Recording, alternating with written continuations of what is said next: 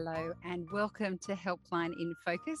This is an extension of our weekly helpline that's here to support parents when it all gets a bit challenging. My name's Siobhan Hunt. I'm based in Sydney, and uh, yes, this week we've been told that we will be in lockdown until at least the end of August. That's another four weeks. And so I have called in my fairy godmother, parenting educator and author Maggie Dent. She's here to help me and you because none of this is easy. Um, hello, Maggie. How are you? Hello. Hi, Chev. And you're right. Didn't we kind of like, we kind of knew it was coming, Mm. but really when we hear it, and then I think today with the numbers going up so much, it was like, oh, it's like, shocking, like a bit of a it? kick in the guts. It is a bit of kick in the guts. Now, look, I have to say before we start, um, we are asking people if they'd like to ask you a question or if they'd like to pop a comment in, please do so below in the comments um, because otherwise I am going to hog all the time that we have getting Maggie to help me. So, uh, on that note, oh, actually, before we get to that, I have to start by talking about something actually good, and that is your new book, Parental as Anything. Congratulations. Oh, look, thanks, um, Chevy. And what was really interesting is when the ABC came and asked me, I wasn't, I kind of wasn't sold on the idea because I thought, look, you listen to a podcast, you know, you get the ideas. And then I listened to a couple myself and thought, now, what was it I thought was really good on that podcast? Because I'd forgotten it. And I thought, oh, so if we multiply that for busy parents around a mixture of topics that are going to come up at some point, yeah, maybe having a bit of it in one little book is is actually not a bad idea. And it was funny as I was writing it, every now and then I came across an absolute golden nugget that I'd completely forgotten and it was my podcast. So I'm kind of glad it's in a book now because I'm busy being a nanny as well as being, you know, a mum to all my beautiful growing up boys. Oh, well, it's, it's fabulous. You can never have enough Maggie out there, whether it's in a podcast or a book. Um, but yes, I'm sure there are going to be lots of people wanting to talk to you, Maggie. So I'm going to stick my question in first Go for it. because I can. Yeah. um, so you are big, uh, a big champion of boys, and I have a little boy who's seven. Who is the most gorgeous thing on earth, of course, because he's my son. But I want to know how But. I, I've been homeschooling him, Maggie. That's the big but. And God love him, he can't sit still to write a sentence. He's jumping up off the chair, he's wriggling around, uh, and it is really hard to get him to focus. So, how do I manage that? Because he- Okay. he's in year, he's in year one now, so he's seven. Yeah, yeah. And he was in kinder last year, so he's he's missed out on a bit of that whole reading stuff. Okay. So knowing that um, um, a high percentage, statistically significant number of boys are still biologically wired to need more movement than girls. Um, and then um, I love the way you were saying he doesn't sit still and he's up and he's moving. You know, sometimes we need to let them stand while they work or we let them lay on the floor while they work and they roll around. And so in other words, they are, they're doing the movement. It doesn't you know what? Well, if we have an image that says when we're doing remote learning, they need to be sitting down like a desk, then we're creating a problem. So, one of the gifts that came from last year's lockdown was the neurodivergent kids or the kids that, or the boys that are restless, which would run around the house and then come back and finish a line or two. So, in other words, they were actually able to complete it um, because they were allowed more freedom of movement. So essentially, it's not so much focus as the movement helps his focus. But you know what boys do? I love them. And they did the same when I was teaching them in high school. They completely forget what you want them to do. What, what, what did you say? Like, what was that? You know, so, so, so sometimes, um, and it's a bit tricky because at seven, he's not reading, but you might need to kind of um, have some visual cues about what he may need to be doing. Like it's draw a circle around something if you can print something off rather than leave it on a screen because of course that's where most of the learning's taking place um, so that he can see it in chunks. If you give too big a picture to boys their eyes glaze over and they don't know where to start. And it's a really good thing if you've got boys um, older as well. And it's one of those things that um, i learnt uh, even though I was really good at communicating, explaining the requirements of an assessment task to boys and girls, um, and I stepped the steps on the whiteboard, you know, like I knew they'd forget. So I put it up there. And then I'd say, Now, does anyone have any questions? And I'd guarantee it, about three or four of the boys put their hand up and said, So what do you want us to do, miss? like they almost need to have it said all over again. So sometimes clarity around what is the task. And if we can chunk it into smaller bits and also let him do a little chunk, maybe five or 10 minutes, and then go for a feral run around and do whatever, and then come back and another 10 minutes, it might work because he's still only seven.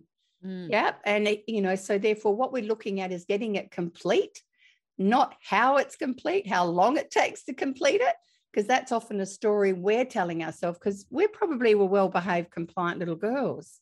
Yeah. Oh, yeah, of course. and of course, that's not necessarily the story for how all learning. And also, that's that message over the top of it.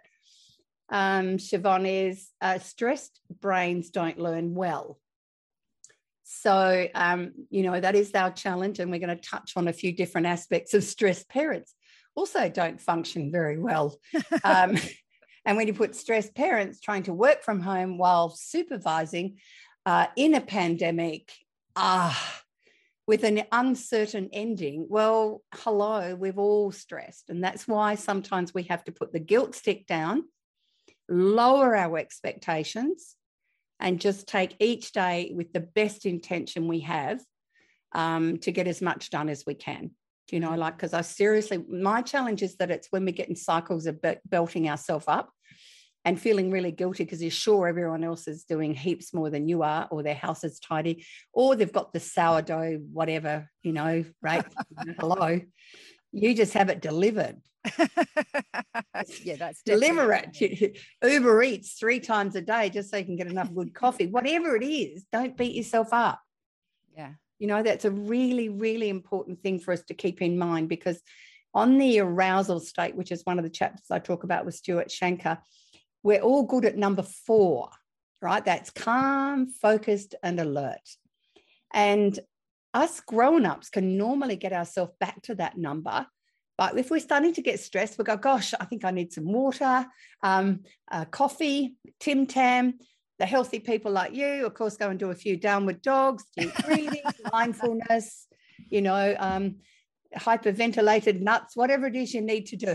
hyperventilated nuts. Whatever those ones are. But you know what I mean?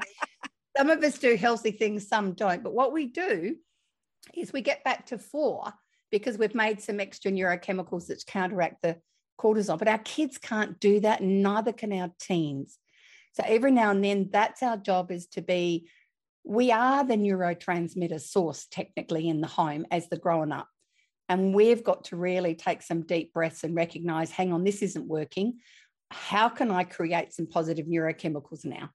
Mm. Yeah, so maybe it means I'm going to run around the house acting like a dinosaur or you're singing, you know, let it go, let it go, whatever it is, to reset everybody's back to number four because we're all nicer then, but we all learn better then. And I think it's that thing every now and then.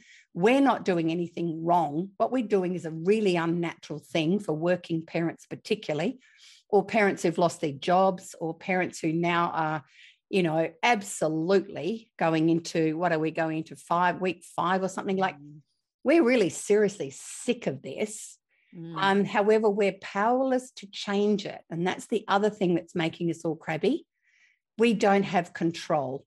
And our brain likes predictability and control. So, if that's also giving a few of us a clue that I need to look at what I can control mm. so that my brain says, oh, gee, we're not completely powerless. And I think in the last lockdown, I mentioned I was doing exactly the same three things every morning.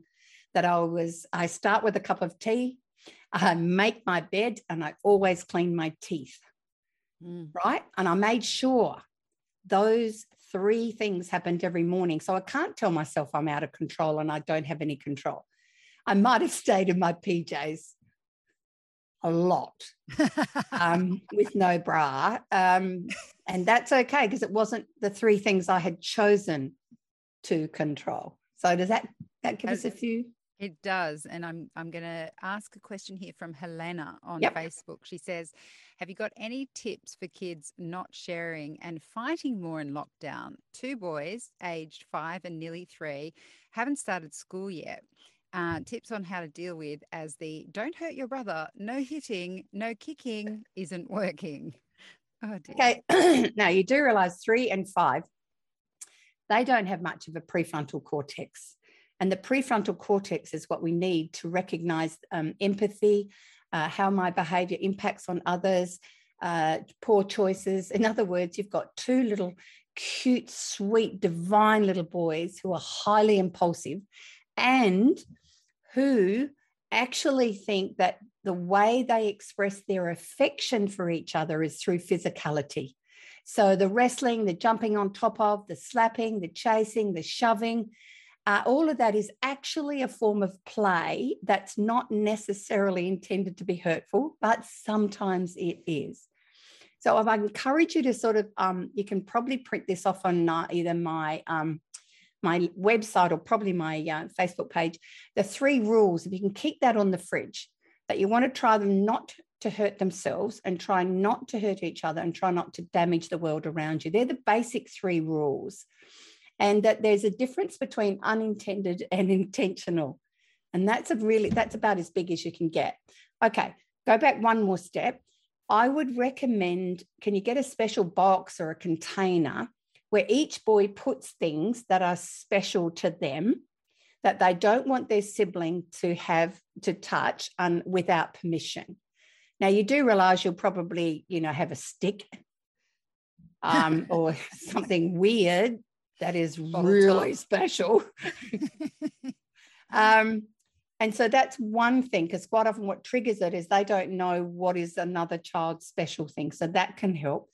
Always recognize that around 20 minutes is about the time frame for that age group to be able to sustain play before their energy systems get out of kilter before um yeah they'll start making even more poor choices so it's a really it's about 20 minutes so keep that in mind that at that point, bring in some um, snacks, good quality fruit snacks, whatever, or throw the dog in on them, or go outside, or you do something else to reset them, and then you might get another 20 minutes.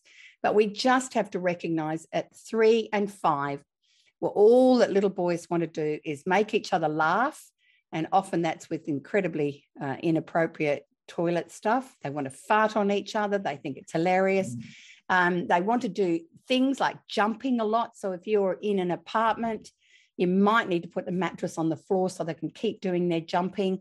Um, you need to know that they're going to need to move to help them not get crabby at each other even more than normal. But most of it, absolutely, sibling stuff is 100% normal because they're both competing for limited resources from their parents.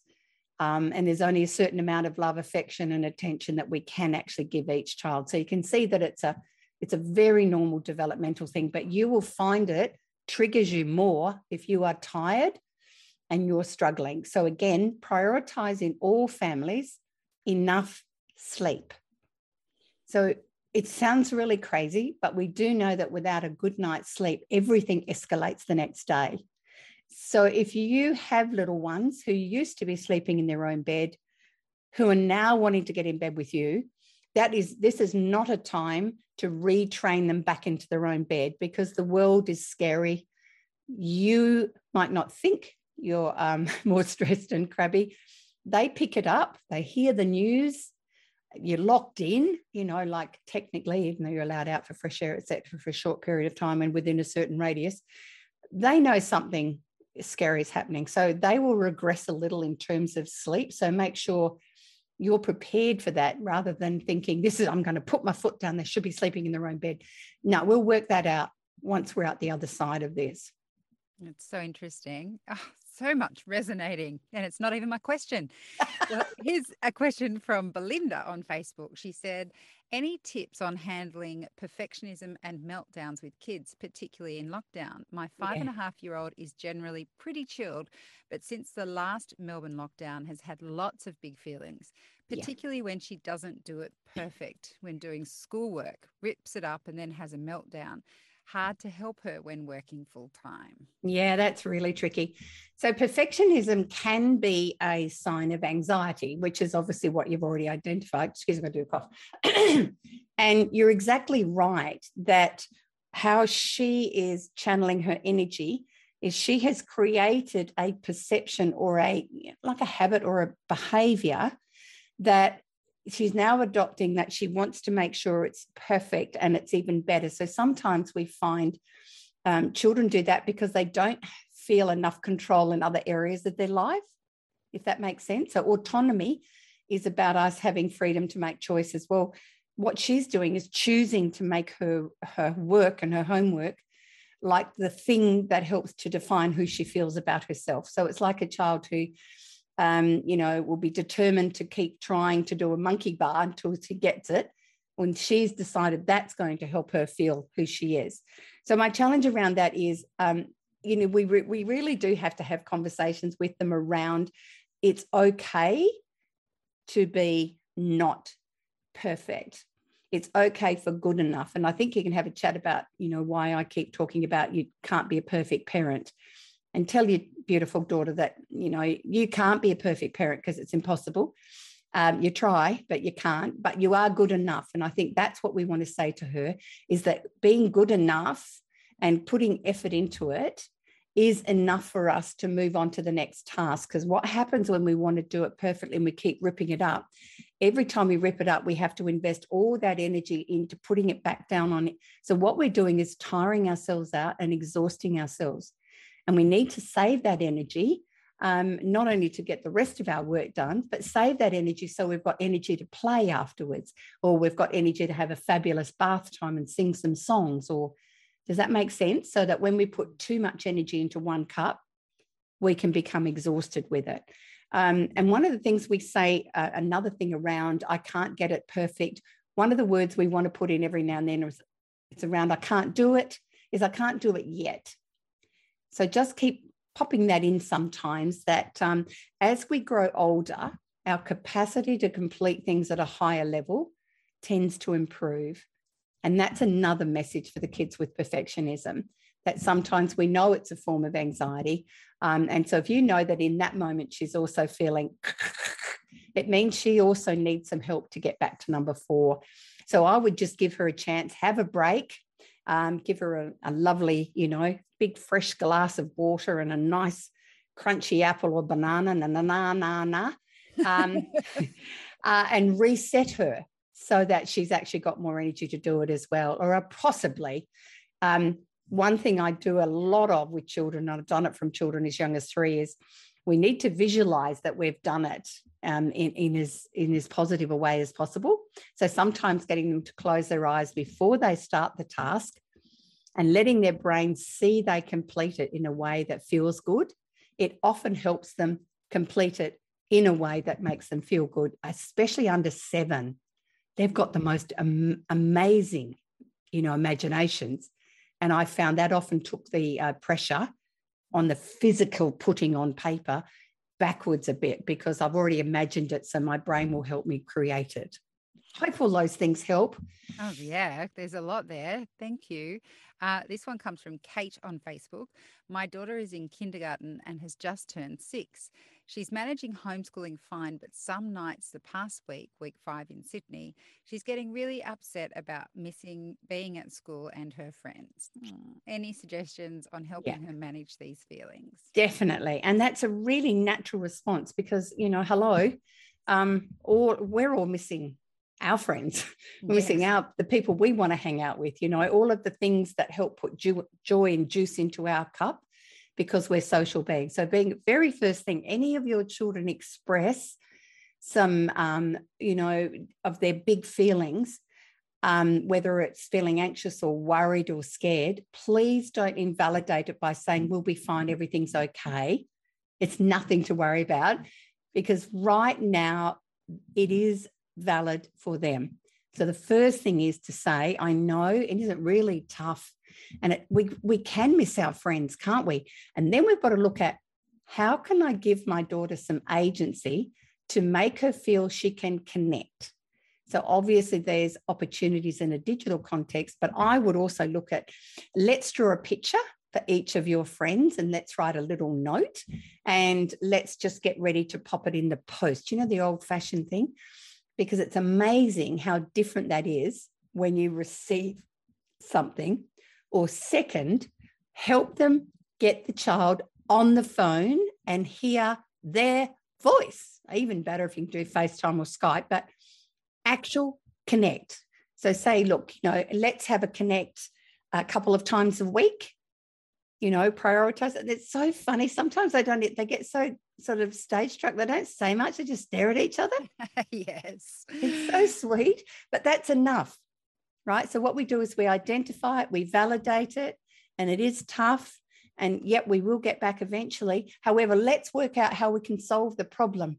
So we can do some things, we can post them, or we can actually talk to them or have a um, you know digital conversation so they feel like they've seen each other can i tell you maggie that my daughter my nine year old daughter her friends have set up this facetime call they do it nearly every night at six o'clock always on my phone and she'll run off into a room and they're playing games and they're making up things and they're playing like they would I mean, it's pretty incredible to see it happen. Yeah. And I definitely know that that is filling her cup because they're such good mates of hers. Yes. Then you yes. look at my son who's seven, he's had FaceTime with his friends where they just play computer games. Yeah. It's absolutely fine. And they're both like this. Yeah. on the same but I know. But it works for them, right? Absolutely. And we really need to look at um, our previous boundaries around, you know, digital connection, we need to soften them a little as long as they're not creating problems for bedtime. You know, that still oh, needs yeah. to be a number one priority. And I love it. I mean, we know for teens, it's even more important.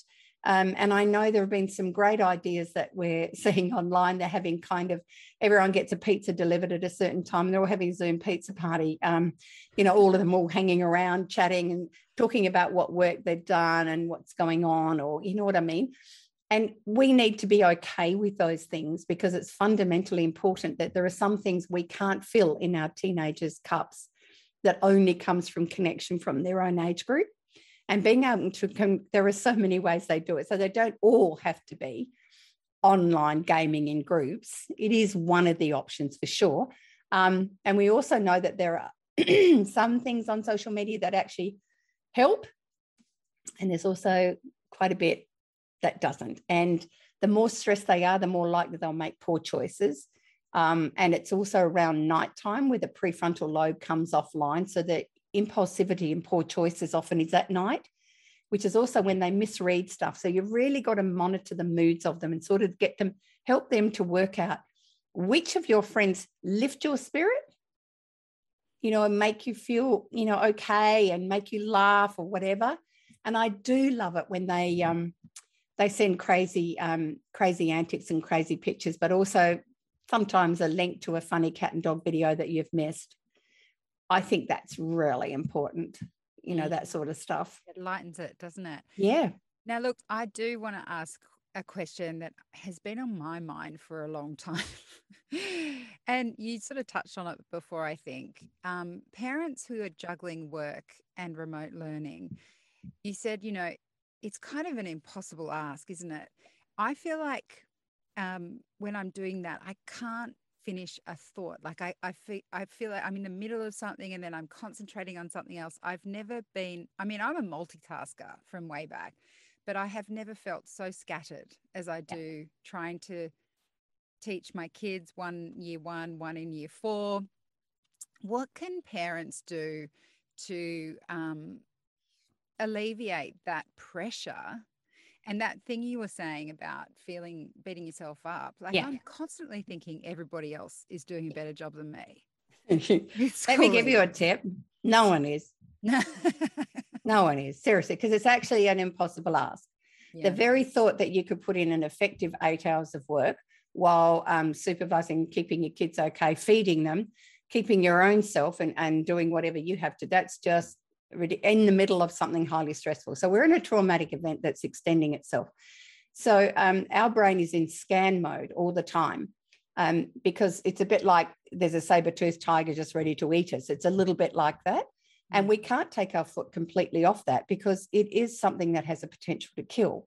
So we can't just tell it to turn off and that will improve our brain. So that's the first reason we're a bit more scattered. Um, the second reason is a really important one. There are two things that make our brain even more foggy, Siobhan, uh, and that's a lack of good old water because a dehydrated brain's really foggy. And even though we think coffee's going to do it, um, or possibly a glass of wine at later in the night, that doesn't rehydrate the brain. So you've got to go to water. The second one too is we um, under pressure we run out of glucose. The best thing for the brain is natural glucose, of course, which is apples and pears and things like that. Damn, I thought you were going to say jelly babies. No, but that's what I'm going to come to because we can't eat constantly apples and pears all day. We need to, you know, when it's foggy, not just before it is foggy. If it's not foggy, you don't need the lolly, but a slow you know, a, a, something we can tuck into our cheek that, you know, is very slow to suck on, that can re get your brain going, which is a really important thing. Okay, now let's go back to um, letting out prioritize. If you're working from home, you need to prioritize the order of importance of some of your work. And you need to look at where are the areas that I might have a Zoom chat with a few of my team that it won't matter if one of my kids comes in and sits on my lap. And I think we've really softened around that, haven't we? Because we know if we try and shut the door to a toddler, they're going to scream the house down for three hours and you won't get a thing done. Um, and that's going to make you feel even more lousy. So that's the first thing. And if you're lucky enough to have a co parent, um, one of the strategies we suggest is that um, you get a very special large t shirt that has DP on it, which is designated parent so for an hour and a half block, there is the designated parent that the children ask the endless questions of where everything is and why can't and how do you do that and sometimes it's got my stuff, all that. You're the you're the peacemaker. The other parent is in, in the room doing their most serious work that will not be interrupted. So you've got an, an hour and a half block of effective stuff. Then you come out, morning teas, a catch up, kids see you, you top up the refreshments, and you can swap your t shirt over. That means there is a block of the most serious work you can't be interrupted. And, and then sometimes it's, um, oh, it's not so bad around this. I should be able to get that done with, and you can take a designated parent t shirt off if you have to. Now, for the solo parents, it's a very different thing. And I'm going to say um, this applies probably that there are times that you have got something important to do for your work. And you need to say to your children, whatever age it is, um, this is a time frame that I am going to need to know. So I need to know in the 15 minutes beforehand, what do I need to do to get you set up? If you have more than one child, the older child becomes the acting designated parent in, in lieu. And sometimes they can really step up. An older sibling can step up because I find that kids of solo parents have already stepped up. They're used to stepping up. They know it's important to help the whole family. Um, and if they didn't, this is a time to learn it, right? and then off you go. But once again, be realistic that you can probably do half hour chunks without checking that they haven't, you know, burnt the house down or hurt themselves, you know, those sorts of things. If there's something else that's come up and they're a bit ratty, plonk them in front of your TV and put them in front of an ABC program uh, with no advertisements where they can't access pornography and let it be right? Preferably a program they've seen before or a cartoon they love, like Bluey, because what they'll do, it feels familiar. So they feel safe. Um, they their brain doesn't have to predict what's going to happen because they've already seen it. And quite often they'll play in the company of what's going on because it feels like someone's with them. Yeah. And you can you can get up to it, you know, whatever you need. And do not beat yourself up if your children have had to sit there for some days for three or four hours so that you do enough work that you're earning enough money to pay for their food. Mm. You know, at the end of the day, this is a different time and we need to stop that sense of, oh, will they will they be behind for life? Well, what we've actually noticed is there wasn't really a significant drop last year um, of our kids. So all of those who are coming from home uh, and doing their learning from home actually didn't go backwards. Yeah. We thought they would, but because what you have to recognize, Siobhan, in a school day of six hours, you're lucky if you do three hours of effective learning. You got yeah. recess, lunch, organized, move around, you got this and you got that, and there's assemblies. And sorry, if you crunch it all down and then break it into chunks, you can see that you can actually chunk it and get most of it done in the morning when the brain's more efficient anyway. which Yeah. means the afternoon can be let's get it all out the road so that there's more space for this, you know, and keep remembering that exercise and fresh air resets brains faster than anything. So the 10 minute walk around the block, um, that's going to reset everyone, including um, grumpy parents. Um, the fresh air, the green restores us. Um, it's immediately, it works every single time. If you've got a dog, even better. If you haven't, pretend you've got one. Drag one of the kids' teddy bears around, anything you like to do. Um, maybe if you've got younger children, you know, get some more of the chalks out and draw on the footpaths again. I'd like to see more teddy bears in the window. Let's give our kids agency on how can we cheer up not only our home, but how can we cheer up our neighborhood like we did last time? And I think that's another important thing to know. Um, I, I put something up um, today on my Facebook page from a lovely lady called Dan. What's her name? Um, Deb Dana, and she's written a fabulous book based on the polyvagal theory. And we talk in resilience about stressors on one side and protective factors on the other, which are the things that nurture and protect us, which for when you're in lockdown, most of those have been removed. So, Siobhan, you're not able to go to your yoga classes. Oh, Yep. yeah, I am. Yeah, you are online. Online. Oh, online, I'm you can. I'm That's what I was going to say. You can't shed. do it in the group. It's not quite the same, but No. we know they're online. You can do anything online almost. You just need to create that space. This is for me. But if you love going for, you know, that particular gym class where you did whatevering that you can't do from home, you're missing that. If you have a regular catch up with your girlfriends, you can't do that. If you drop over to your mum's, because that's where you fill up your cup. Do you get what I mean? Whatever it is. So we push those off. So therefore, you've got less protective factors, more stressors, and we need to realize we're human. But this lady in the book, she calls them glimmers. Glimmers are the things that put joy back into us. And that's exactly why we went and grew vegetables last time and cooked pikelets and pancakes and did home baking a bit more. We need to revisit that again. We need to revisit what were the things that we did as a family that we can look back on fondly and prioritize those into the day map that we work out. So let's try and get schoolwork done. And what should we do there? Shall we have a game of Monopoly? Shall we watch a movie together? So, in other words, the glimmers in amongst the tough stuff helps everyone to get through. Um, and we're teaching our kids that when hard things happen, um, you still have to look for glimmers to put in it. You know, and sometimes, you know, if you've got a gorgeous boy who has a cheeky sense of humor, trust me, they can glimmer you up with lots of funny jokes, knock knock jokes, you know, what the chicken crossed the road jokes, any jokes at all, because humor lifts us up. Yeah. Now, I'm we're over time, but I oh, want to throw yeah. in one last question. Of course you because can. Erin on Facebook has popped one in for you. She says, Hi, Maggie.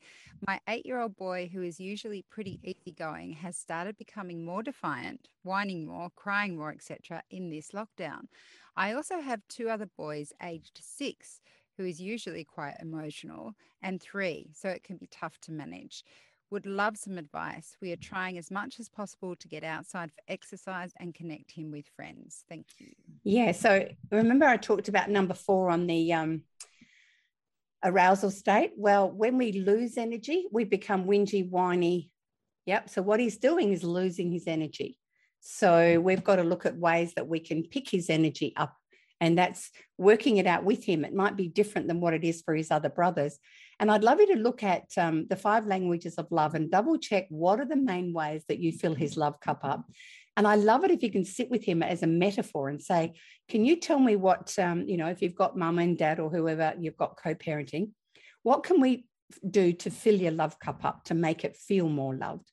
And I have a, a blog about micro connections. So, what it is, rather, because you're busy and frantic and scattered around, you don't have as much time for macro connection. So, sometimes it's do I ruffle his hair? Do I do knuckles?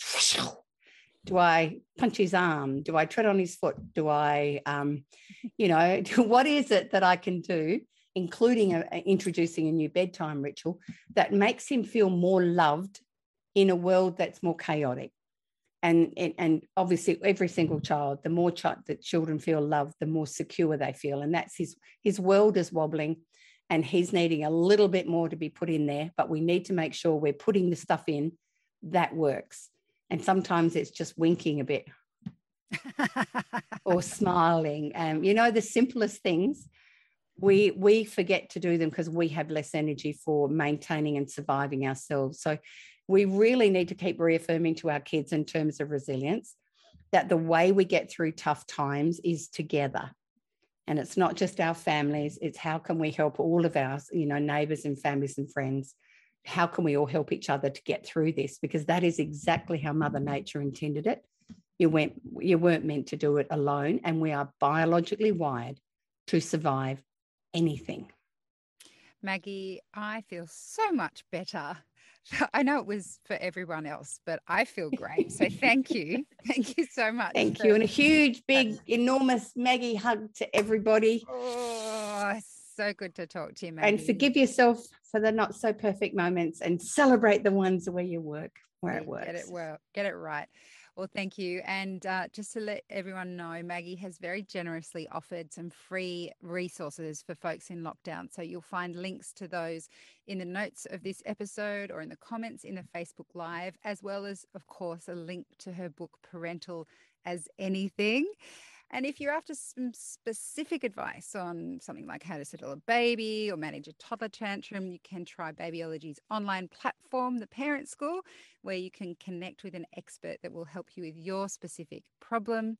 We'll be back next week and every week until this lockdown ends with different experts. Unfortunately, we can't have Maggie every week, although I would love that. Maggie, thank you so much. thank you time. so much. Bye. Feed, Play, Love is a babyology podcast produced and presented by me, Siobhan Hunt. I'd love to hear from you, so if you'd like to get in touch, email me at feedplaylove at theparentbrand.com.au. See you next time.